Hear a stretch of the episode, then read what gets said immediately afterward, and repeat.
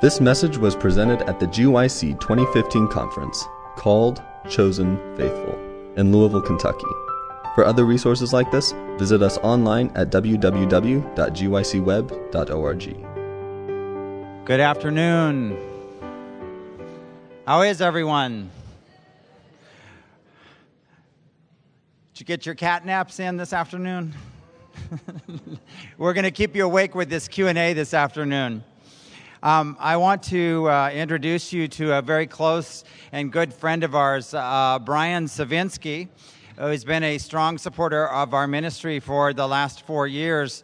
And so uh, we're just waiting on Mike, um, who uh, went to grab his iPad so that uh, uh, Brian can have the questions right in front of him.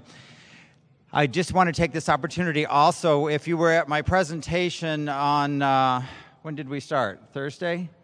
Thursday morning, and you didn't get the handout, but you wanted one, the handout is here. Um, that's where we talked a little bit about the uh, Andrews University statement uh, or position paper on homosexuality.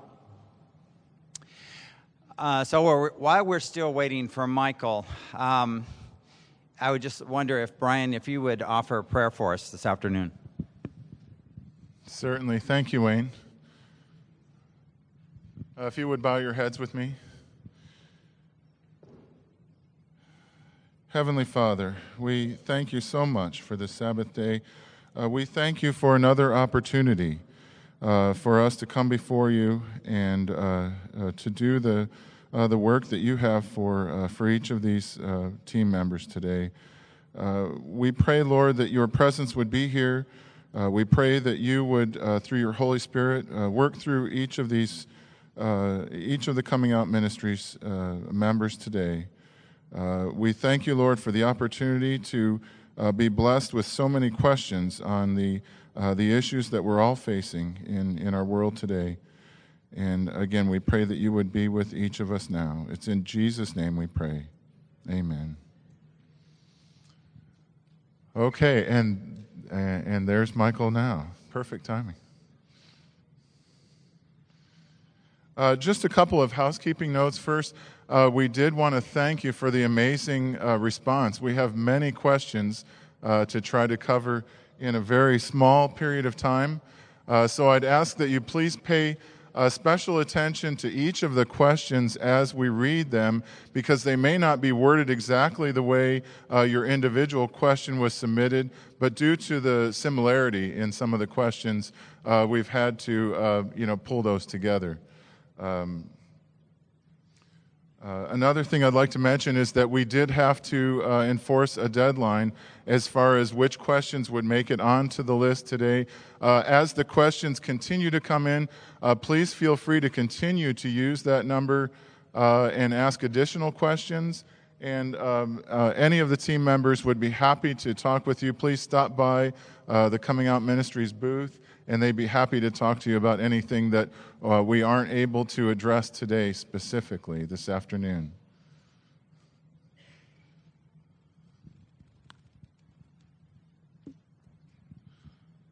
Okay. So, uh, starting with, uh, and these are uh, very much in random order. So, I'll just read the first question that we have here. And this was, uh, we decided this was for Michael. Uh, how do you suggest dealing with an LGBTQ individual as an Adventist summer, at an Adventist summer camp. If they are a physical boy that is convinced they are a girl, where should we let them shower, sleep, etc.? Having been a, um, a young person in an Adventist camp and struggling with identity issues, I remember the special problems that I had was that we had open showers for the guys and while I, I felt that I was transgendered, I still also had attractions to uh, same sex. So, also, even in academy, we had open showers. So, I think that those pose special problems and needs for people that are transgendered. But as my colleagues and I were discussing this question specifically, we really realized that we couldn't come up with a really uh, sound answer for this question within just a few minutes of discussion. I believe that this question alone has so many levels to it because if a child comes and they're identifying as a female when they're a male, then that means that they probably have a closet full of girl clothes. That also means that they probably have parents that have allowed him to paint his room pink and that are actually supporting this move as well. So how do you, you know, tell this little boy that he now has to dress as a boy in this camp? How do you protect him from the other boys in that camp that are going to call on him or make a prey of him? And so we realize that this is an in-depth question that needs much more prayer and study to come up with a legitimate answer that not only meets the need of this individual, but also protects the children in the camp as well. And so, again, we don't always know the answer for this, but we certainly identify that there's a great need to have this discussion, especially in the leadership. Thank you, Michael. Uh, now, Wayne, a question for you. Recently, I heard a movie called The Danish Girl, based on a real story that is about a man who was transgendered. As researchers studied him, there was a chemical imbalance within his body. He was born with partly developed male and female genitalia. There are multiple cases of people born with both male and female glands. Did Christ make people this way for a reason? How can you approach this, and how is this something we can approach or begin to understand in the church? Also, how can this be something that God has planned? Yeah, that is a tough question. I know that comes to a lot of people's minds. Um, we ask, why did God do this about a lot of things? In a presentation that I that I have, um, I want I start addressing the sin problem in the fact that it was it was God that created only one male and one female as perfect, and after their sin, we have the introduction of sin and the consequences of sin. I would like to say, first of all, that we don't have all the answers. When we have these uh, Q and A's, we like to say that um, while we don't have all the answers, we will always point you to the one who does. But from our experience and from uh, referencing those who struggle with things like this, um, if God is is in their life and God is their focus, you know that's most the most important thing. An intersex person um, has choices that you and I don't have. Um, if they have Christian parents, they can um, watch the behaviors and watch uh, counsel with physicians and psychologists and and pastors and the Bible and God Himself to see how that person's life is going to shape. But intersex people are an extremely low percentage in the population uh, also keep in mind again um, what Satan is trying to use on us to, to confuse us and to bring about counterfeit.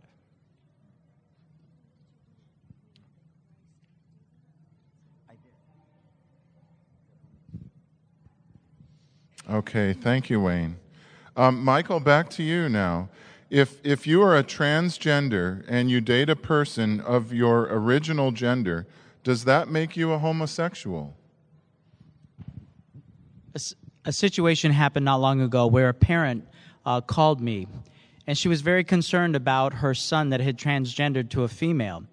She debated about this, felt like it was wrong, but, but her son was suicidal and also on drugs, out of control. He had a five year old uh, son that still called him dad. And so she agreed to allow her son to have this sex change. Uh, she she financed it, and then when he came back, now that he was finally in the gender that he was comfortable with, she she bought into the whole idea that now, you know, her son is now her daughter. And so she she had called, and her concern wasn't about the issue of of what you know gender her son was now a daughter. Her question was the fact that that this person was still attracted to females. And she said, I'm concerned about his salvation because now that he's a woman, his attractions are homosexual or lesbian. And when I thought about that, I thought, how confusing is this? You know, and what do you do in a situation where you have transgenders in our schools or in our churches? And, and what's appropriate dating for someone like them? Listen, it's difficult for us here on this panel who recognize our genders and our, our previous attractions and, and what the future holds for us. But what about somebody who is transgendered and then the confusion that comes in what's appropriate dating. And then I realized once again that you can mutilate your body. I could have breast implants put in and I could take my genitalia and have it deformed into a, uh, and mutilated into a position where it actually resembles the female anatomy. But the bottom line is, is my DNA is still male. They've done research and found that even dissecting the brains of transcend, transgendered uh, male to female, that they still have the same brain dynamics as a heterosexual male. And so my answer to this woman is, listen, the issue isn't even about his attraction because those are still intact. They never changed, nor did his DNA. It was the body that was changed to resemble the opposite sex, but it never did that.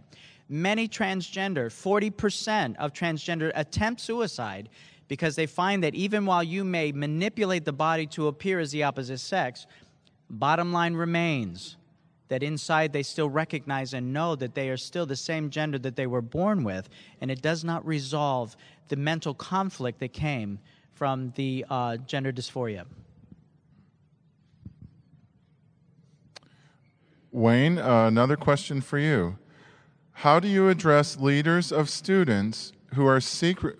Uh, how do you address leaders of students who are secretly promoting Seventh Gay Adventists? Um, you know, this is, is we're living in difficult times and challenging times, and and on our um, even on our Adventist uni- university campuses, we have people in leadership um, who approach uh, the topic of homosexuality from multiple perspectives. Um, I think we have to apply the Matthew 18 principle here, um, and going to that person and asking them if they would come to agreement with what the Word of God has to say.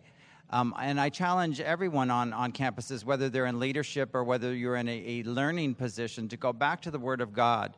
We always um, propose to you that regardless of who you're listening to, whether you're listening to us or somebody that has a, a position that's different than ours, go back to the Word of God and see if it is in agreement with God's Word.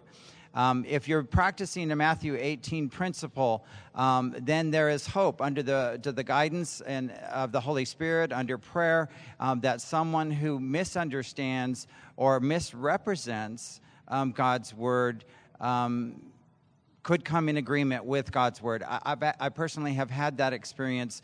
Um, as some of you may have known, uh, with a, a position paper that I wrote um, with regards to a leader in an Adventist university um, who gave a, a pro gay sermon.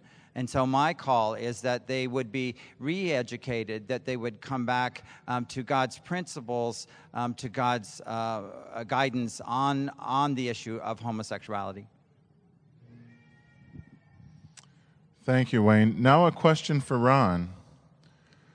I understand that there is a difference between transgenderism and people who are born intersexed.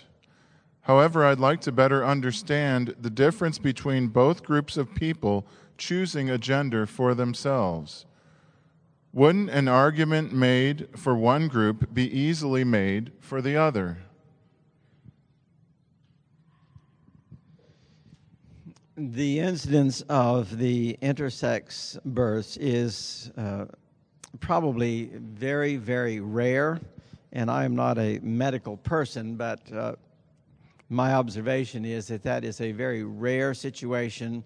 There have been attempts to determine a gender for such a person while he's still an infant or a very young child, which I think is a very great mistake.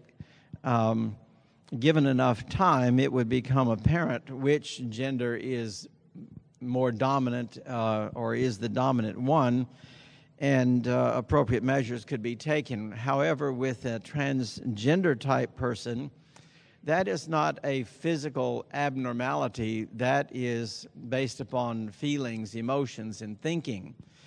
And for this reason, I, I differentiate clearly between the two. You know, when we have this acronym LGBT, QI, XYZ, ABC, you know, all of these uh, different uh, uh, perversions lumped together in one big acronym. The LGBT has to do with thinking, feelings, and emotions, the eye, intersex is something, a physical abnormality that does not really even fit.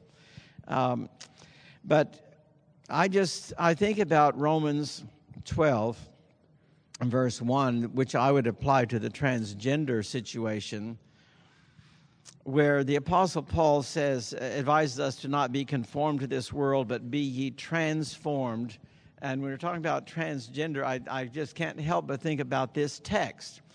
And we're not to be transformed by the mutilations of our bodies, but by the renewing of our minds. And with a transgender situation, this is a, uh, a mind thing. Uh, the thoughts, feelings, and emotions are confused. And God has answers for that if we will follow God's plan and put Him first, others ahead of ourselves, ourselves last, and, and work through the plan of salvation. Uh, the whole plan of salvation is about restoring us to what God meant for us to be in the first place. And I would apply that just, uh, I know I'm saying it very simply, but I would apply that plan to the transgender situation, which I think is very different from the intersex. Thank you, Ron. Uh, Wayne, another question came in. What is the relationship with your mother today? And does she see the damage that she caused you? And is she remorseful for that? Uh, just for sake of clarity, I, I, was adopted when I was two and a half years old by an aunt and an uncle. Um, I did meet my birth mother when I was 27 years old. Um, we had uh, stayed in touch kind of by uh, mail, a letter or a card now and then. And so when I went to meet her, I was on the um, the sidewalk uh, before her house uh, where she came out to meet me and. And the first thing she said to me was, uh, Don't you think you'd like to shave that beard off your face? And this is after 27 years, it kind of was an indication to me that I didn't think she was going to accept me even as a male today. Um, uh, she uh, did express that she was sorry that things uh, went the way they did. Um, I had a hard time figuring out whether that was genuine or not. In the hour that I did spend with her, the only hour I spent with her in my life, and she is now deceased, um, I didn't really hear much more in the conversation just from her because of the first words that she said to me that showed that she still didn't approve of me today. Okay, Wayne. Oh, here we go. I, I do want to say, though, that even before I met her, uh, because I think that, when this question came in, this was somebody who is struggling with, with forgiveness. And, uh, you know, I forgave my birth mother early in my life. I realized that people have struggles, uh, maybe some psychiatric issues and problems in their lives. Um, I, thankfully, was in, in the loving, uh, care of an aunt and uncle who did care for me. I was blessed to be in that environment. They did teach me love. They did teach me forgiveness. I guess much like a person whose son or daughter maybe gets murdered, but the parents, you know, forgive the murderer because of the fact that they know Jesus and because Jesus was in my life and I was taught about love, I was able to forgive and say that God will will be with me on this journey. Amen. Thank you, Wayne. Um, Danielle, we have several questions for you here, and here's the first one. My boyfriend and I have been together one year, January 6th. We haven't gone all the way, but have experimented. I know it's wrong, but I still do it. I love him and he respects my no, but how do I establish and keep boundaries?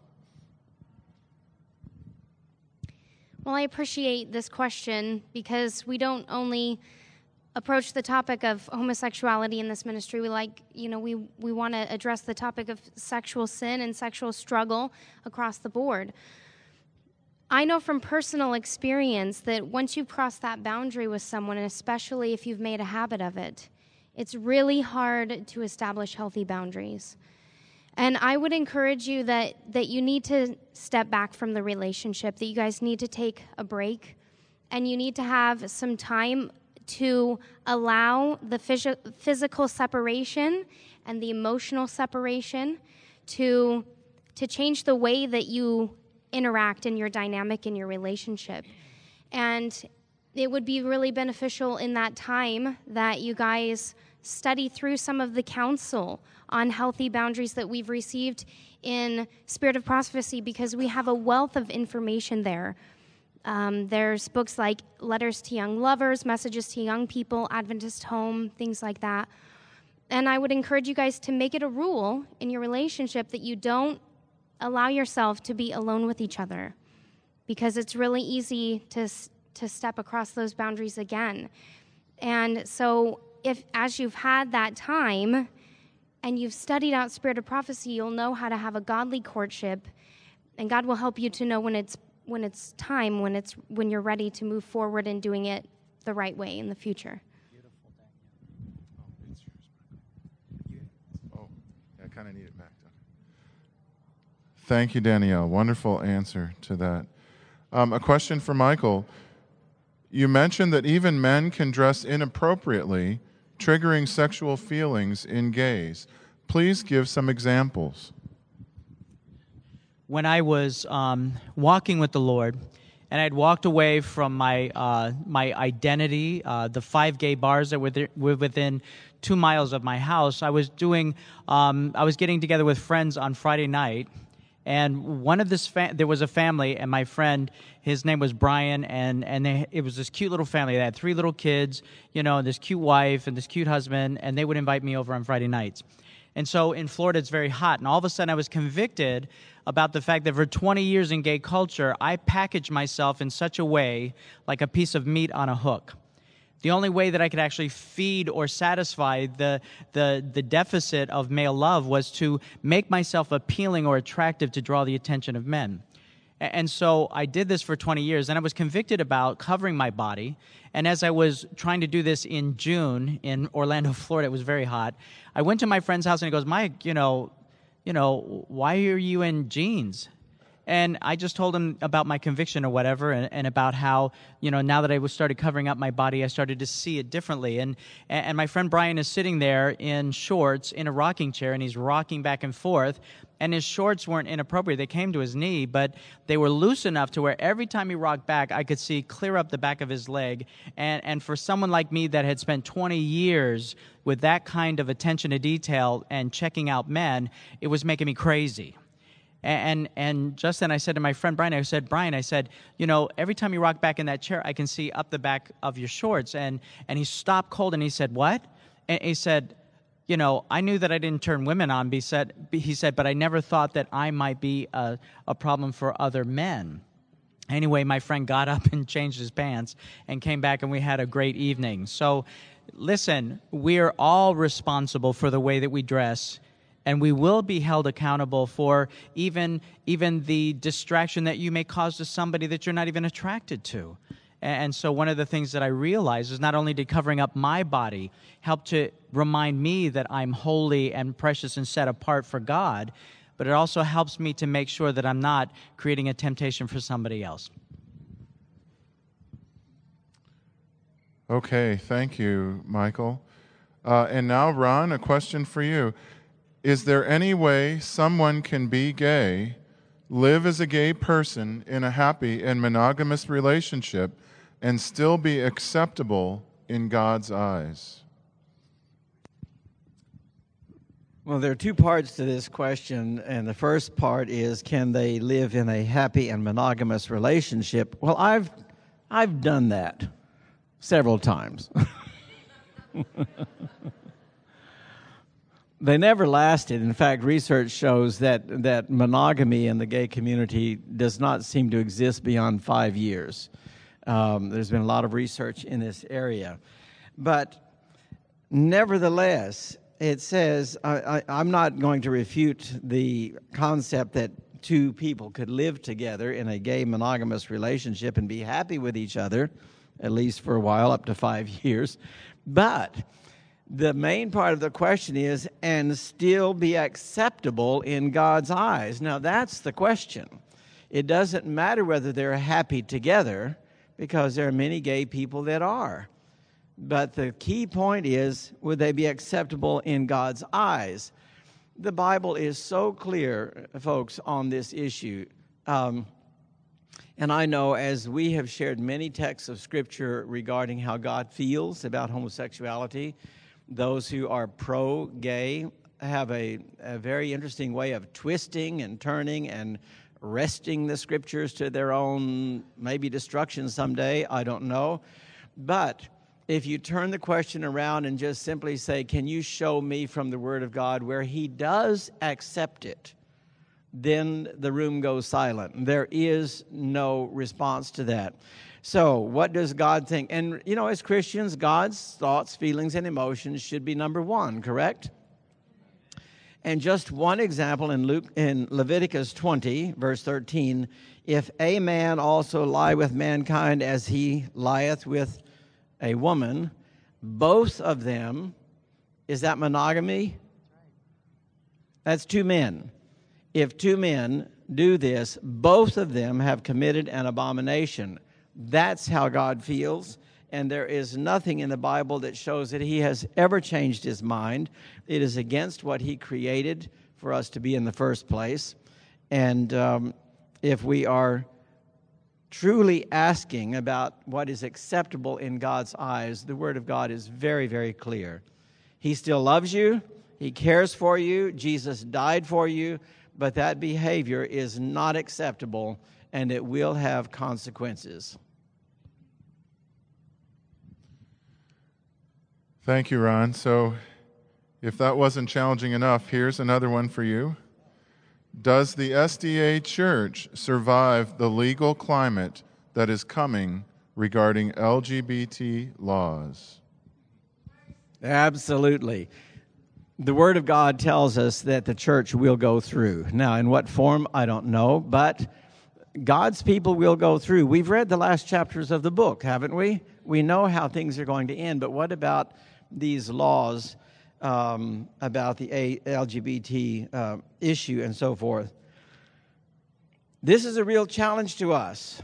And I wrote an article, and I'm not, I'm not going to go through that whole article today, but it's called The Devil's Test Run. And um, if Satan can successfully redefine marriage through legislation on a global basis, then he knows he can successfully redefine Sabbath through legislation on a global basis. Friends, if we're not willing to give up our 501c3 over the seventh commandment, we're not ready to give it up over the fourth one either. And so we have to realize, and I think now is a really great opportunity for us as a people to stand firm on the Word of God. Don't worry about government funding. Don't worry about accreditation. Don't worry about 501c3s because God has more money than the government.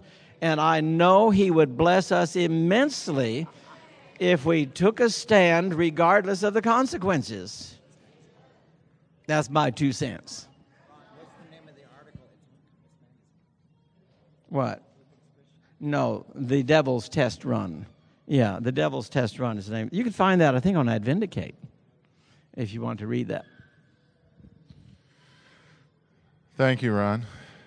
Danielle, now over to you. How did you handle the situation when your mother was dating other men after the separation of your parents? Were you a Christian at that time?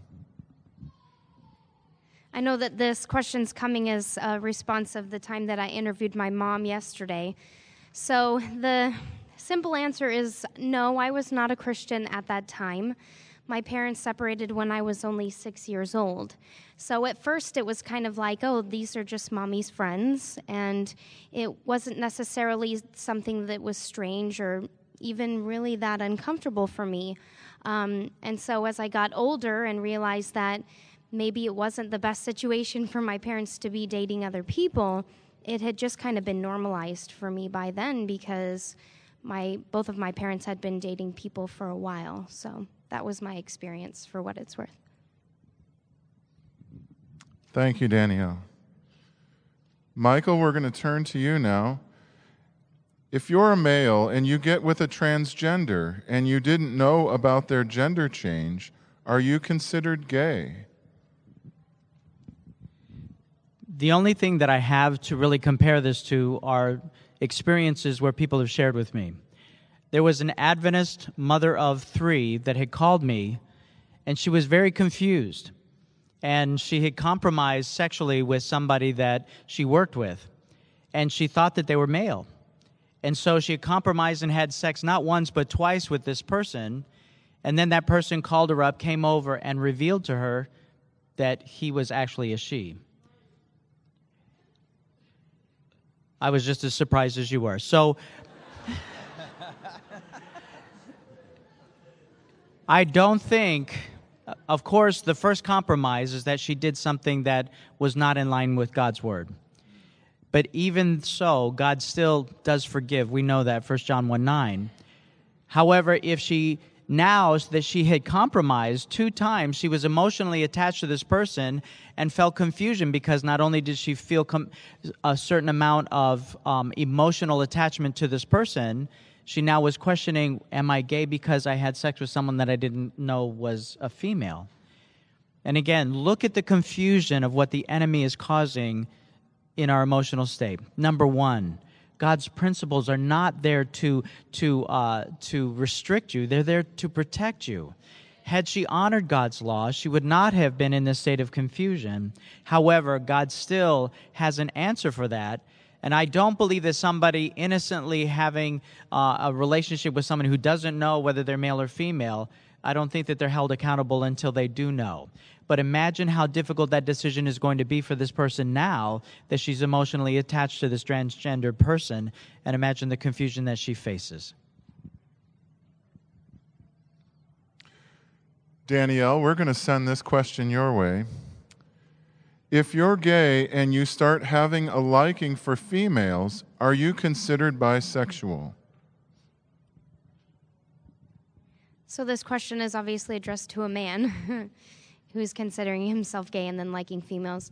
And so I'm guessing that this person is a little bit confused about what bisexual really entails. And, and it's actually very simple. Someone who identifies as bisexual acknowledges the fact that they have attractions towards both sexes. So if a man is considering himself gay, he's saying, I have attractions to men, and he starts having attractions to female, well, that would say he has now attractions to both sexes, right? So in in it would make sense that yes, he would consider himself bisexual at that point.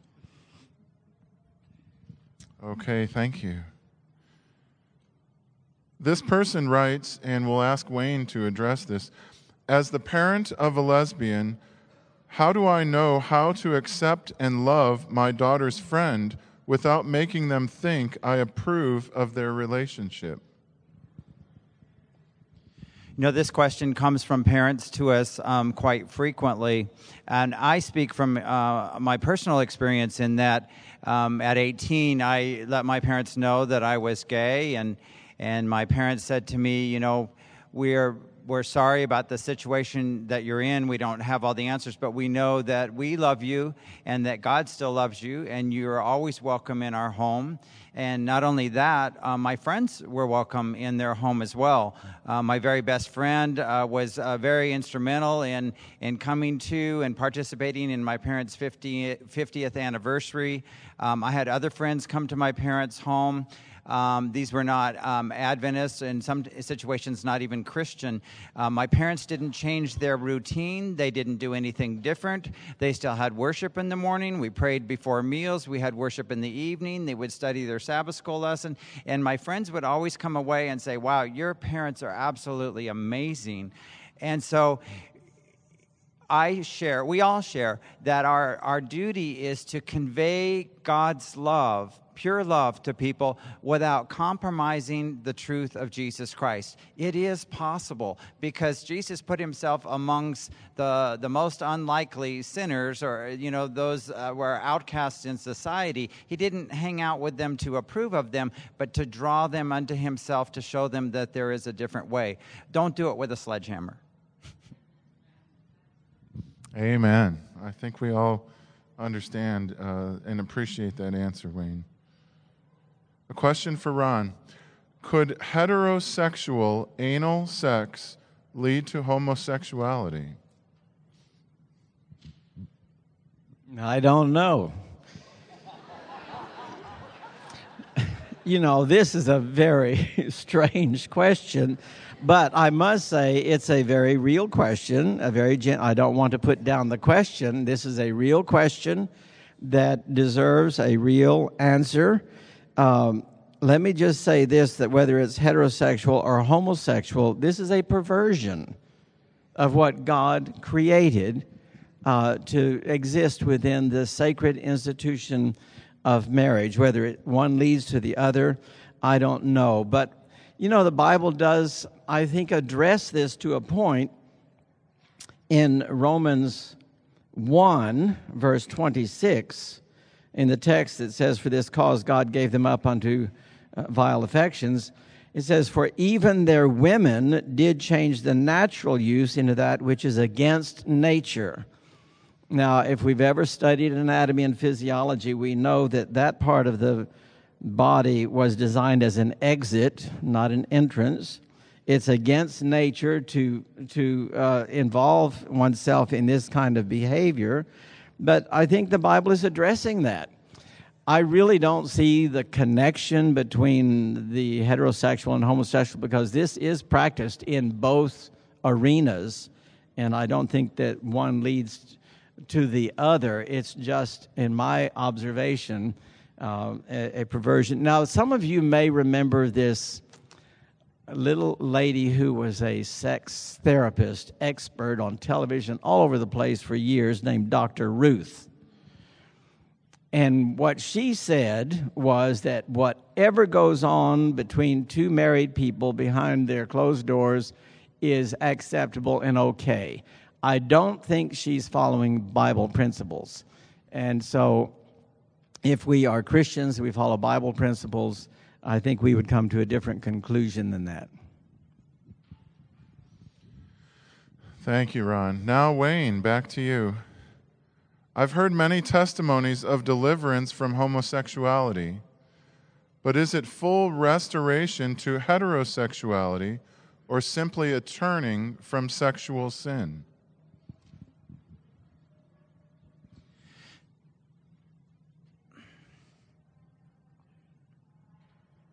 I was on a, radio interview one time. Um, we were talking about healing, and the subject of being cured came up. Um, and there was someone who used to be lesbian who was on this interview along with Mike and myself, and and so the and the officiating. Uh, uh, elder on the call was talking about being cured, and the uh, the ex lesbian or former lesbian said that yep, she didn't have any temptations, no attractions. She was most definitely cured, and I began to my heart began to sink, and I began to think um, I wonder what that really means because I haven't developed attractions to the opposite sex, um, or I uh, still have uh, temptation. Am, am I not cured then? And therefore, what business do I have being in this ministry today? And I got off of the interview phone call and I was really distraught about it. And, and about 10 minutes later, Mike called me on the phone and he says, You're not very happy about how that interview went, did, are you? And I said, No, I'm not. I said, I still have these attractions today, but I surrender them to God. And, and I said, You know, uh, a, a pickle is cured. but a pickle goes through a process. And so he says, I just think you got the name of your book. and I said, Yeah. I said, We're on a journey. And so it is, it, I am on a journey. I have experienced so much. Uh, sexual intimacy in my life. Could it be that God was saying, I don't want you to switch tracks this very second to have new sexual intimacy? What I really want, Wayne, is I want you to have intimacy with me and that you are a unique individual. So while Ron may marry and become heterosexual, Wayne might be on a journey in which he re- realizes that through his sexual temptations, I need to rely upon God. I need to de- develop deeper intimacy with Jesus and walk with him, even if it is to the day of his second coming. It's not about going from gay to straight, it's about allowing your heart to be transformed to live in agreement with Jesus Christ. Amen. Yes. Danielle, is there anything wrong with identifying as asexual? Well, I would point you to a very valuable resource if you were not here for the second session of our breakout. Wayne did a presentation called Identity Matters. So he talked in depth and extensively on, on identity and the importance of that. So I will be kind of brief in answering this question, but essentially, um, I think that it's important that we realize that sexuality doesn't have to define us. And I think that you can see from the answers that we've been given giving through these questions that this whole sexual rat race that we've been placed on in the world today is very confusing. And once you enter into that, there's just more confusion that comes up. And so, identifying by your sexuality is placing yourself in, in a very gray area that, that's just going to lead farther out into the wilderness. But just as much as that, we try to help people realize that we shouldn't have our identities truly tied up in anything other than Christ. Because if we have an identity in anything other than Him, it's not going to be a healthy identity and it's going to be focused on us.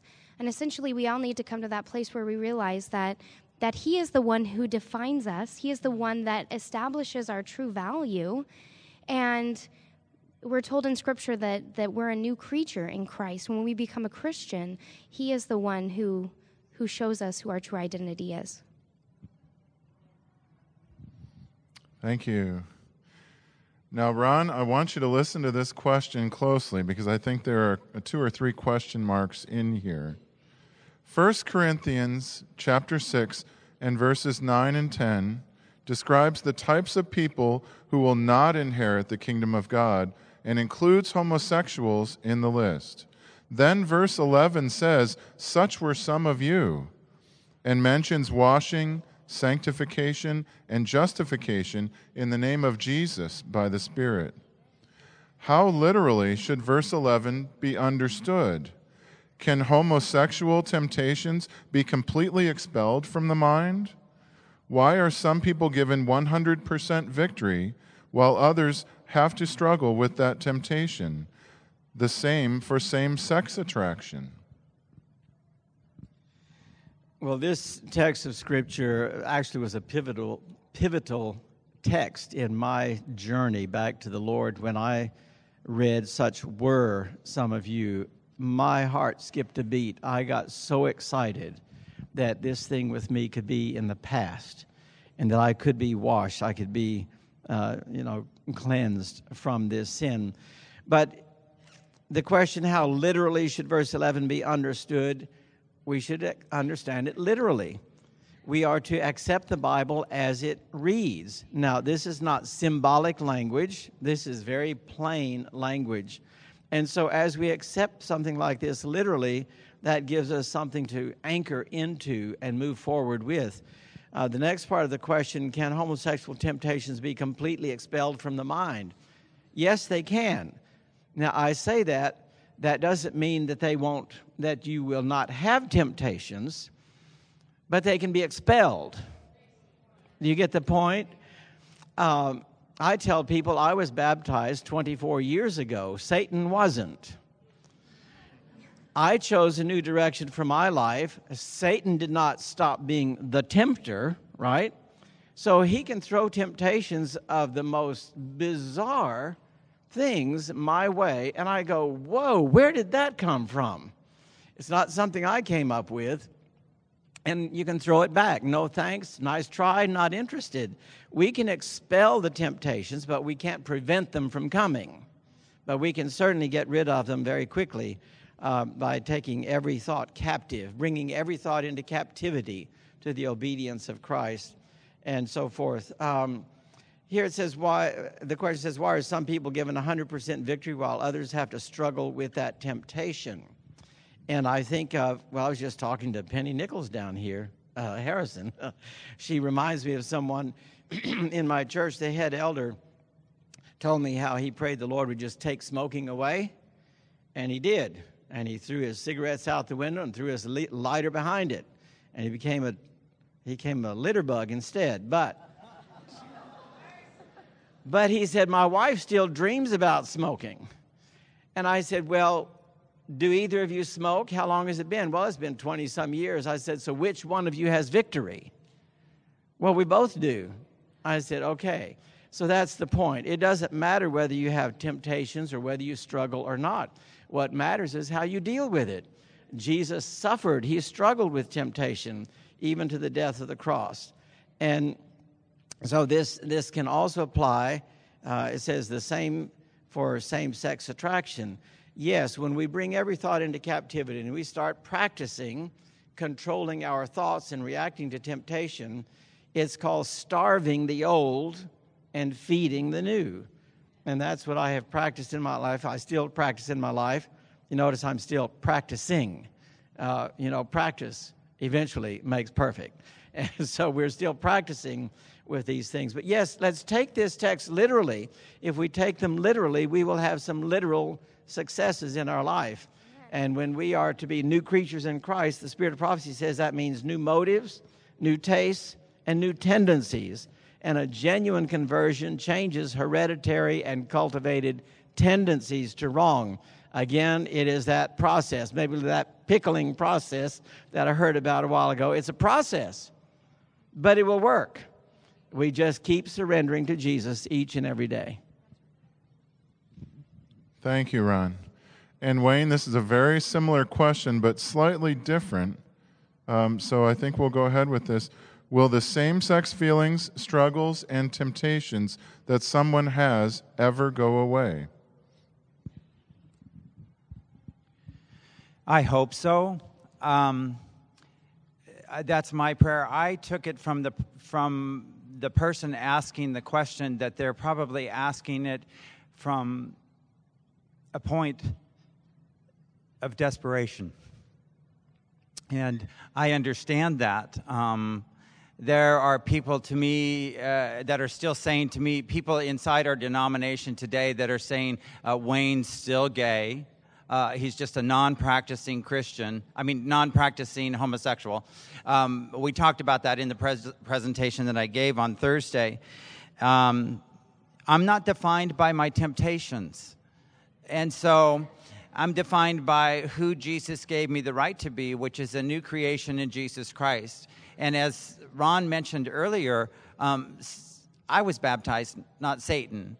And remember that Jesus was tempted all the way to the cross. Sometimes uh, we don't understand God's ways, and sometimes we don't think that's even fair. But God knows what's best for Wayne Blakely. God knows what's best for you in the fact that I'm still faced with same sex attraction every day, it is a reminder to me of who holds the solution. It is a reminder to me that I put my temptations at Jesus' feet and that I cling to his promises. And that would be the same, I hope, for you as well. I'll tell you something.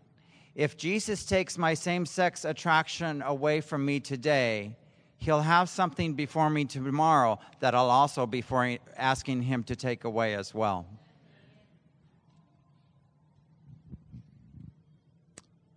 Thank you, Wayne. Okay, the next question we have is for Michael. Does an adult who has had same sex attraction since they can remember as a result of sexual dreams yet has never had sex and is surrendering to God and gaining victory, have to tell their parents about their struggle? Or can they just keep it between them and God? What if they have fallen in love with someone of the opposite gender and want to pursue a relationship toward marriage? Do they need to tell their prospective spouse that this struggle, about this struggle and the details of past failures in this area? One of the things that I found in my struggle also, after I'd gotten the victory over uh, sexual addiction, pornography, and even acting out sexually, I found that I started having demonic dreams. Because once I got the victory over the physical, Satan still had control of my mind whenever I indulged temptation. If I saw an image that I didn't confess, if I was looking at something and, and didn't confess it to God, then what that did is that gave Satan a foothold into my, my dreams at night. So I was having demonic sexual dreams that were homoerotic. One of the things that I found that was so helpful to me was as I started to share with two individuals that I could trust that were also struggling with pornography addiction, they started to pray for me. They were able to magnify the prayers that I was already sending up. And in that process, not only did I find um, um, community that was actually willing to help me, that didn't judge me, not only did I find that, but I also found much more and deeper victory over these dreams because I had the assistance of someone else. One of the things that Wayne talked about is that when we hide what we struggle with, especially in church communities, because it makes sense that we have very unsafe places in churches because of the judgment that we faced as people that struggled with same sex attraction, is that we couldn't share what we were struggling with. And in, sense, in a sense, what that did is it caused that to grow in darkness. And so, again, remember, in James chapter 5, it talks about confessing our faults one to another, not in a way to glamorize them or glorify them, but in a way to really seek help. And one of the ways that I was able to get that help was when I was able to openly uh, come to someone that I trusted and share with them what I was struggling with. I hope that you have parents that are understanding and loving. I hope that you have parents that understand the true Christian struggle and would actually be a place of support for you. But if you're not, if you don't feel that you're in a safe place, even with your parents, not necessarily should they be the ones that you share with.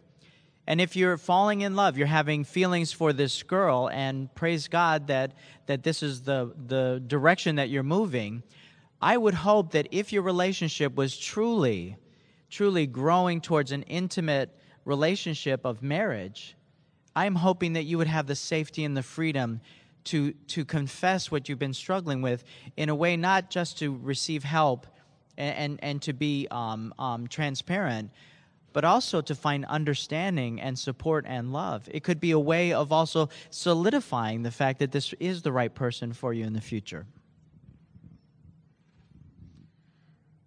Thank you. Now, I see we've reached a question that we have not previously assigned uh, to one of the team members. So I'm going to go ahead and read the question, and then we'll ask uh, any of you to respond. How can an Adventist individual working in the mental health field use the principles given in the seminars to help clients who are still trapped in this when the world goes directly against their faith? There are many restrictions working in this field. How can one avoid compromising their faith? I think Ron is a taker here. I was just studying this question because this is a very serious uh, question in this day and age. You know, there are now laws um, in California, New Jersey, Washington, D.C., and a number of places that forbid counseling teenagers about what we're talking about today. You can counsel them to embrace their homosexuality, but you can lose your license if you counsel them that there's a way out of it. And I think that that's really quite a travesty that basically the gospel is being outlawed because what we are sharing is the gospel to a global community, the gay community. And if we, um, if we are not allowed to share with them uh, a way out of what God calls abomination that is destructive, uh, this, this is really a sign of the times, folks. But I'll tell you what I have done in a number of places I have traveled where I've been told you can't talk about this, you can't use this language, and so forth. Um, I always pray that the Lord will give me uh, wisdom that I can be as um, wise as the serpent, wiser than the serpent, and harmless as a dove. And I have found that if if I just tell stories like my story, no one can accuse me of counseling if I'm just talking about myself, right?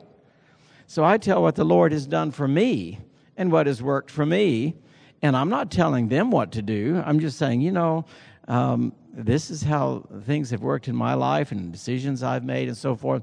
Uh, I know this is a very, very sticky issue, but I would say just pray earnestly that the Lord will give you the wisdom to not let someone under your uh, counsel slip through your fingers. This is a soul for the Lord. uh, that Jesus died for. And I really think He can give you the wisdom to reach that person without um, jeopardizing your license. Uh, I don't know. Um, maybe people will lose licenses, but the point is we need to realize that we, we have a soul's uh, eternal life at stake, and we should do whatever we can through the wisdom of God to reach that person. Amen. Thank you, Ron. The next question we have is for Danielle. Is masturbation wrong if you don't have dirty thoughts? Is masturbation while thinking of your significant other or wife wrong?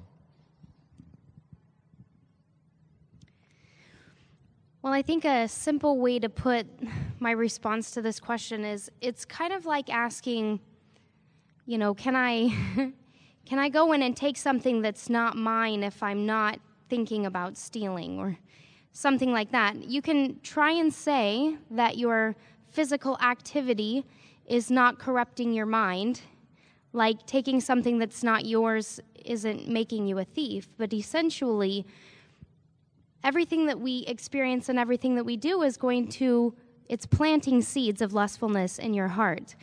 But the essential thing is that i don't think anyone can accomplish that task of masturbation without some kind of fantasy or lustful thoughts because they just naturally go together. As much as you try not to your your mind is going to travel in that channel because that's just what's going to happen i think the second part of the question of masturbation while thinking about your significant other. Again, you're creating a lustful environment within your mind and in practicing something that God designed within a specific context, just the way that He doesn't want us to have sex outside of marriage. There's almost an extent to which you're practicing that, that kind of idolatry in your life, even if it's just masturbation. Because God created sex He gave it to us within a certain context because He wanted it to teach us certain things. Through that journey, He desires for us to have sexual experience that ministers to another person and that creates a bond with them that is sacred. And so we see divorce at a rate in the church that is just as prevalent as it is in the world. And I think that's because we've come to view sexuality as a right and something that is, is geared towards fueling my desire and fueling my pleasure. But that's not what it's about. And so when you're practicing self abuse, you're really cultivating a sexual perspective that is focused on self instead of focused on another person. And that's never healthy.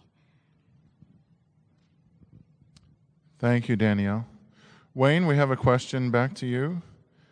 Being that we are not pro homosexual marriage, how would you go about expressing that, a homosex- that to a homosexual in a way that it won't ruin your friendship?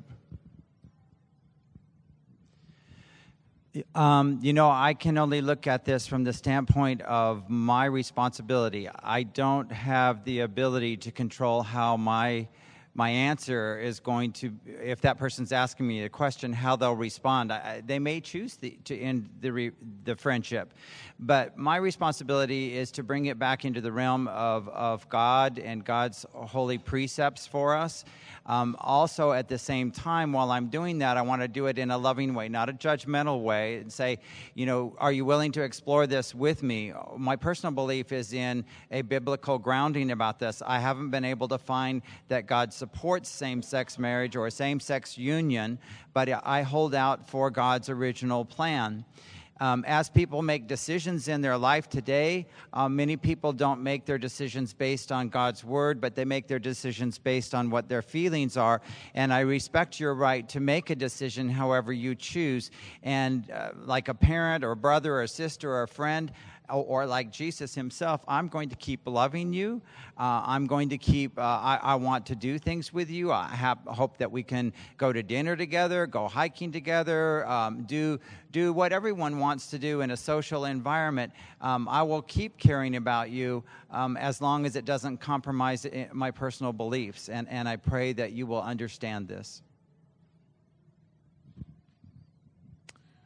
Michael, is there a correlation between masturbation, pornography, perverseness, and homosexuality? All of them, I believe, cheat you out of the, the intimate relationship that God had intended for you. God said in the beginning of Genesis, He said that a man shall leave his mother and a woman leave her home, and the two shall be one flesh. Anything outside of that in a committed relationship denies you what was designed to bring you the most fulfillment. And so, yes, there's absolutely a correlation between these three things.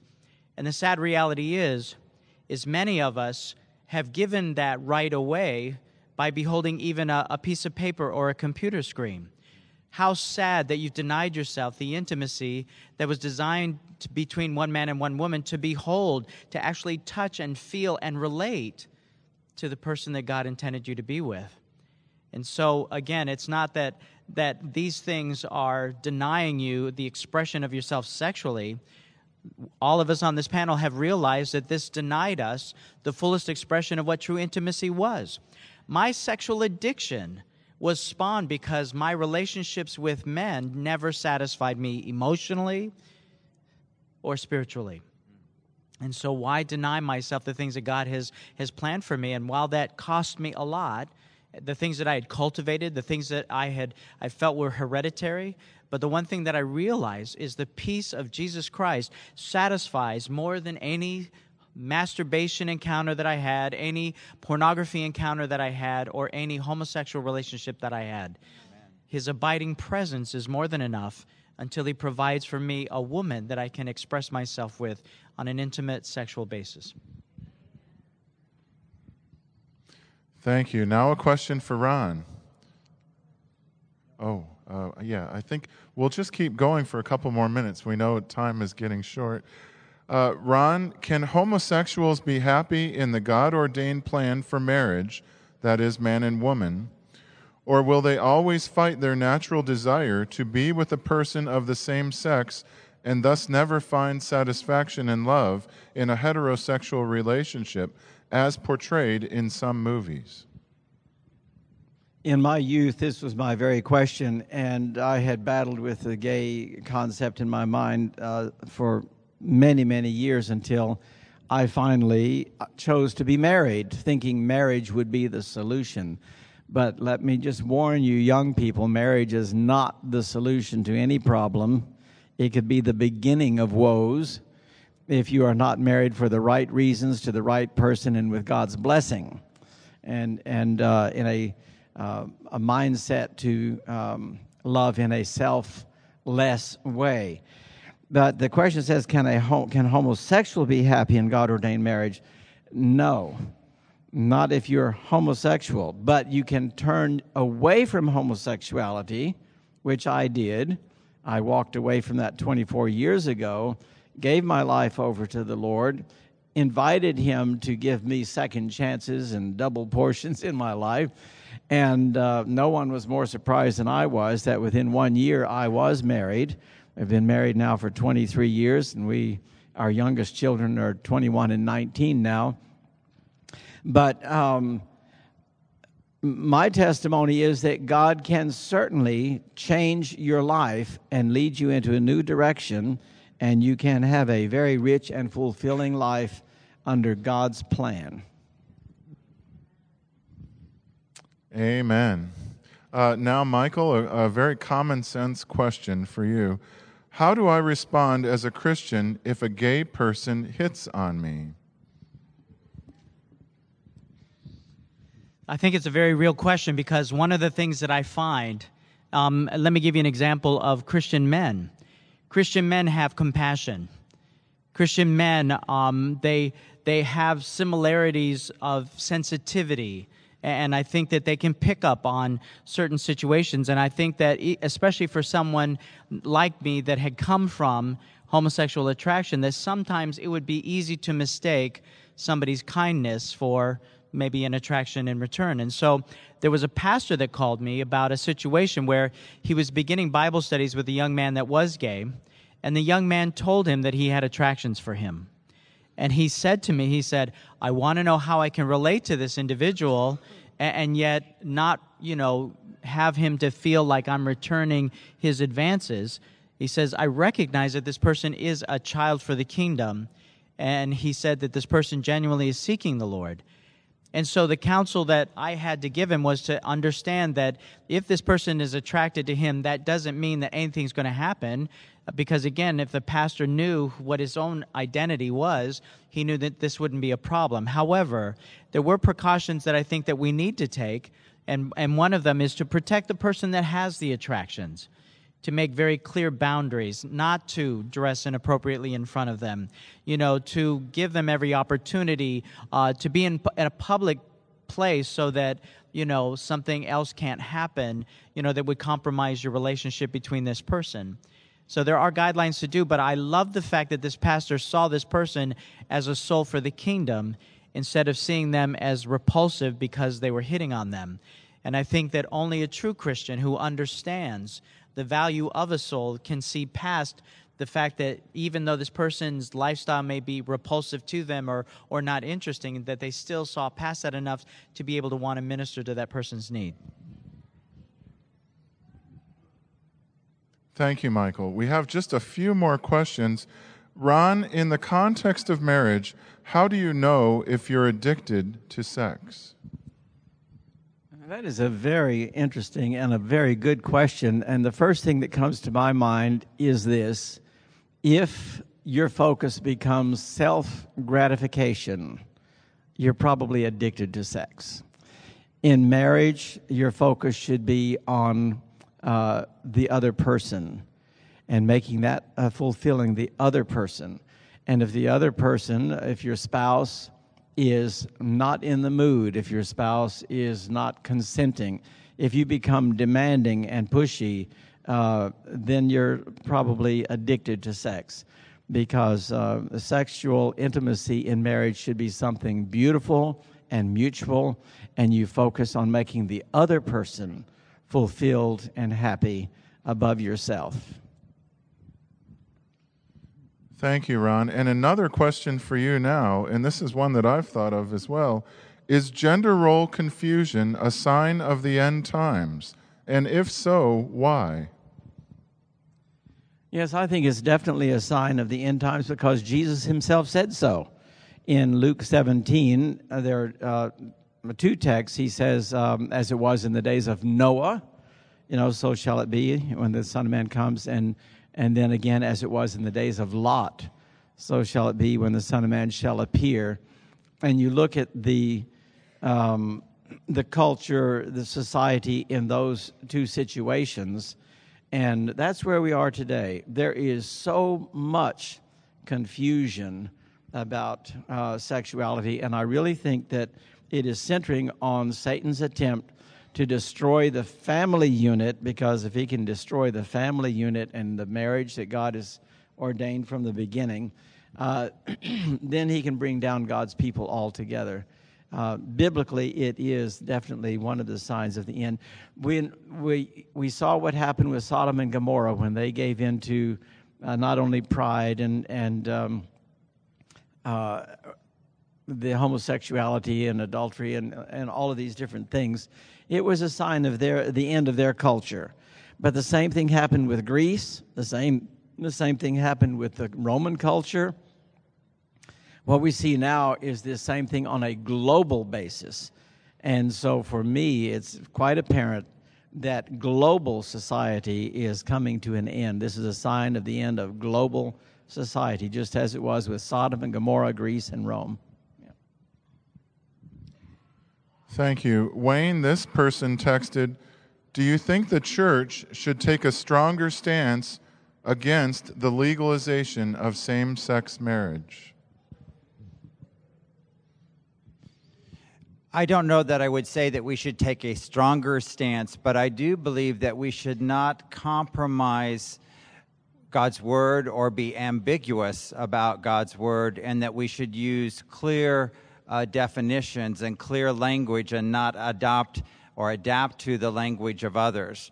Um, we, I know right now we heard when we were at a camp meeting recently uh, from someone who had come out of homosexuality who came and said that he wasn't really finding the support that he needed inside of his own church, that his pastor, his Adventist pastor, said that if a same sex couple came to him, that he would most indeed uh, marry them and we're finding more and more. I have a couple other congregations that have uh, contacted me with regards to endorsing um, uh, homosexual behaviors uh, within the church, and so you're going to see, you're going to put be through put through a test. Um, we know this, we've heard this, and if you study uh, uh, prophecy, uh, end time issues uh, we are facing. God is calling us to be a peculiar people. We face um, our own church, uh, you know, nearing. Uh, a, a, split. You know, I mean, it could come down to that. I pray it doesn't, but it's possible as I begin to listen to uh, people speak to me today and where compromise is coming into place. Um, you don't have to, like I say, don't don't you don't have to use a sledgehammer with someone, but just hold the, the biblical principle in love towards the people that you're dealing with them. Direct them to the Word of God. Direct them to His great love and the fact that God only wants the best for you, and that we don't try to equate our knowledge with God's knowledge. Okay. Ron, we're going to direct this question to you. How should one confront a spouse who may be secretly struggling with homosexual or bisexual attraction or behavior? What challenges can be expected in reconciling such a marriage? Well, this can be a, an extremely difficult and awkward situation.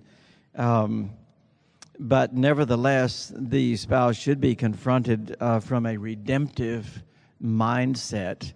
Um, and if there is a desire for help, then they should work together to get that help. If there is resistance, um, then that creates another level of a challenge. Um, but this can certainly destroy a marriage, the, the secret sins within a marriage. And so, uh, the only thing I would say at this point, especially with the interest of time, there definitely needs to be some uh, counseling, and the spouse who is not caught up in that should very strongly encourage the other one to um, get involved in some counseling and get some help. Thank you, Ron. Over to Michael. What do you say to people who argue that research has shown there is scientific, scientific evidence of homosexuality in the brain and it is not a matter of choice?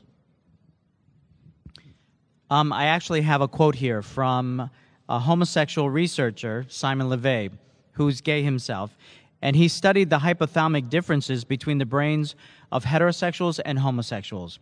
And this is his direct quote It says, Homosexuals are not born that way. I didn't show that gay men are born that way, the most common mistake that people make in interpreting my work, nor did I locate a gay center in the brain.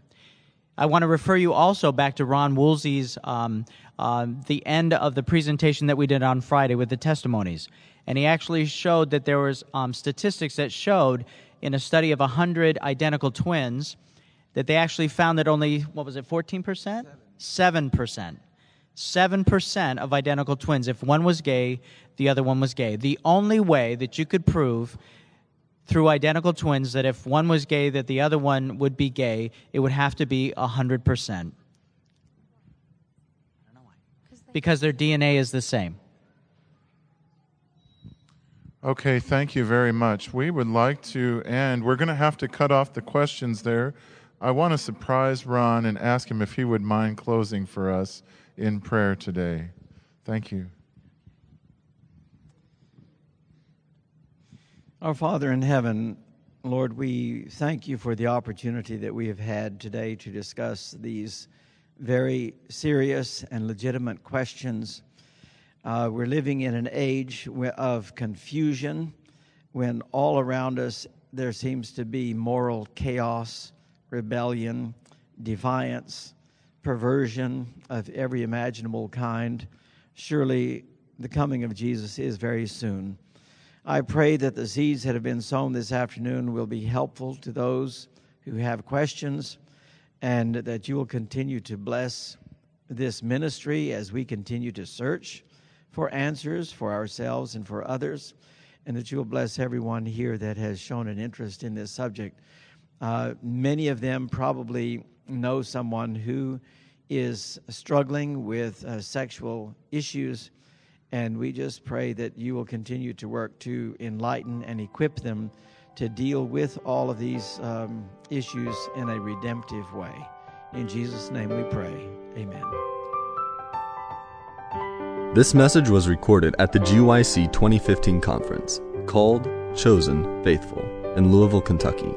GYC, a supporting ministry of the Seventh day Adventist Church, seeks to inspire young people to be Bible based, Christ centered, and soul winning Christians. To download or purchase other resources like this, visit us online at www.gycweb.org.